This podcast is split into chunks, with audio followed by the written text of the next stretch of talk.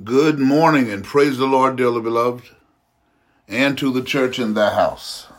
God's word for today, James chapter 1, beginning in verse 1. James, a servant of God and the Lord Jesus Christ, to the twelve tribes which are scattered abroad, greeting. My brethren, count it all joy when you fall into divers temptations, knowing this, that the trying of your faith worketh patience. But let patience have her perfect work that ye may be perfect and entire, wanting nothing. If any of you lack wisdom, let him ask of God, that giveth to all men liberally, and upbraideth not, and it shall be given him. But let him ask in faith, nothing wavering. For he that wavereth is like a wave of the sea, driven with the wind and tossed. For let not that man think that he shall receive anything of the Lord. A double minded man is unstable in all his ways. Let the brother of low degree rejoice in that he is exalted, but the rich in that he is made low, because as the flower of the grass he shall pass away. For the sun is no sooner risen with a burning heat, but it withereth the grass, and the flower thereof falleth, and the grace of the fashion of it perisheth. So also shall the rich man fade away in his ways. Blessed is the man that endureth temptation, for when he is tried, he shall receive the crown of life, which the Lord hath promised them that love him. Here we learn that the Apostle James sought to encourage the church to hold fast to the instruction of the gospel of Jesus Christ. Though life seems unfair at times, don't be lured away from God's instruction for us because his promises are true. He's always with us.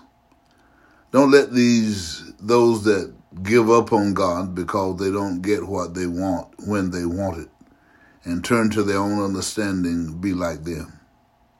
Be not a respecter of persons and be deceived. Riches and wealth don't guarantee salvation, but faith in God does. I have far more respect for the person with a single idea who gets there than for the person with a thousand ideas who does nothing.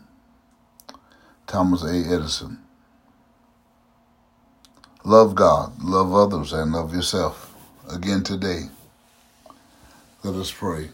All wise and eternal God, in the name of Jesus the Christ, again this morning to give you thanks, praise, honor, and glory for your goodness and for your mercy. Thank you, God, for the opportunity to experience the dawning of this new day. Uh, today, God, and that with the saints of our mind and the activity of our limbs. Thank you, thank you. We ask you again this morning, Holy Father, if you'd be so kind to please forgive us anywhere and everywhere we fail you and come short of what you desire and, and have charged us to be, whether it was in word, in deed, or in thought and continue to lead God and direct us, Lord God, because as the scripture teaches us, you are our shepherd, God, and we know that you're going to lead us in the path of righteousness for your name's sake. So help us, God, to walk in obedience to your word with the understanding that you're God and you're God alone, and it's you that have chosen us and not we ourselves. And as we move forward, God, and as you use us to do the things that you desire, keep us reminded, God, that no man come to you except you draw him. And for that we say hallelujah and thank you, God. We ask you this morning, Holy Father, if you'd be so kind to look into every home and turn every home, God, into a God presence home with prayer and reading of your word together as a family unit at some point every day. We ask you, God, to, to look on every pastor and preacher and teach of the gospel of Christ, which is the power of God and the salvation, to do it without fear, favoritism, or compromise but to do it with purpose, pride, dignity, and diligence, God. Helping people to that have turned away from the gospel, those that rejected it, those that never came to the full understanding of it, those that still don't know and don't know that they don't know the intended purpose of the gospel, that they will come out of that darkness into this marvelous light, God, because they will give heed to our counsel, they will hear our testimonies, when we can declare also that we too once thought we knew too, but when you were so kind and out of your love and compassion, you looked on us and you helped us to understand that we didn't know and we didn't know that we didn't know.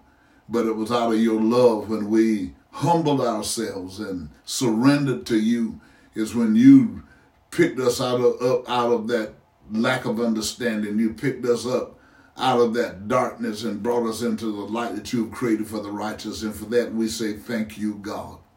We ask you, God, again this morning to look on all those that have lost loved ones and their hearts are heavy, to strengthen their hearts, God, on every front.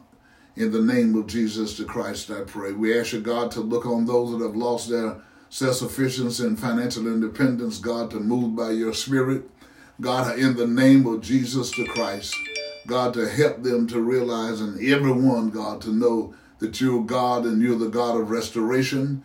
God, and that you're going to restore, in particular to the household of faith, those things that are lacking. God, that we can testify and let people see and understand.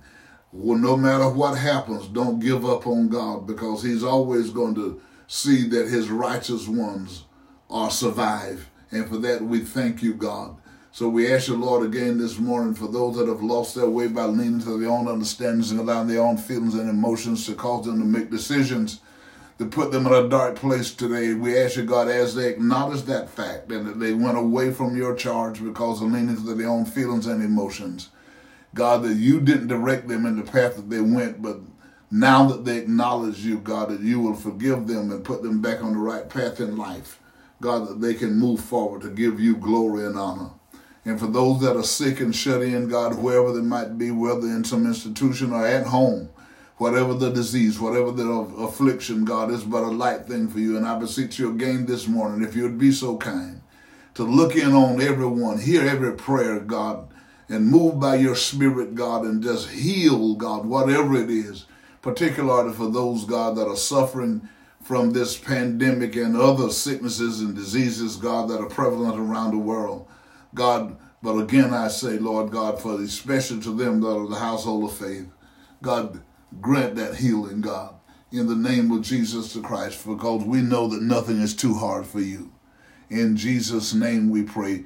And God, and we ask you, Lord God, to help our pastors and teachers, God, to to preach, God, and to teach with clarity and with understanding, without fear, favoritism, or compromise, but to do it with purpose, pride, dignity, and diligence so that when the day shall come that the Lord shall stand in the cloud and shout for the righteous because of understanding of the gospel, we will have turned our hearts. You will have seen the sincerity in our hearts. You will have baptized us with your spirit, that we have the indwelling of the Christ of God, that we would be able to hear your voice that day, and we'll be caught up with the Lord to be able to meet him in the air, coming even out of the grave and getting with those that are alive and remain on the earth. This is our hope. This is our prayer again today. In the name of Jesus the Christ, we believe it so. Amen and thank you, God. Remember, things are not as bad as they seem. Nothing can happen to you today that God and you can't handle. You got to keep telling yourself, I'm healed, I'm delivered, I'm prosperous, and I'm saved right now. So again today, you go well and be safe.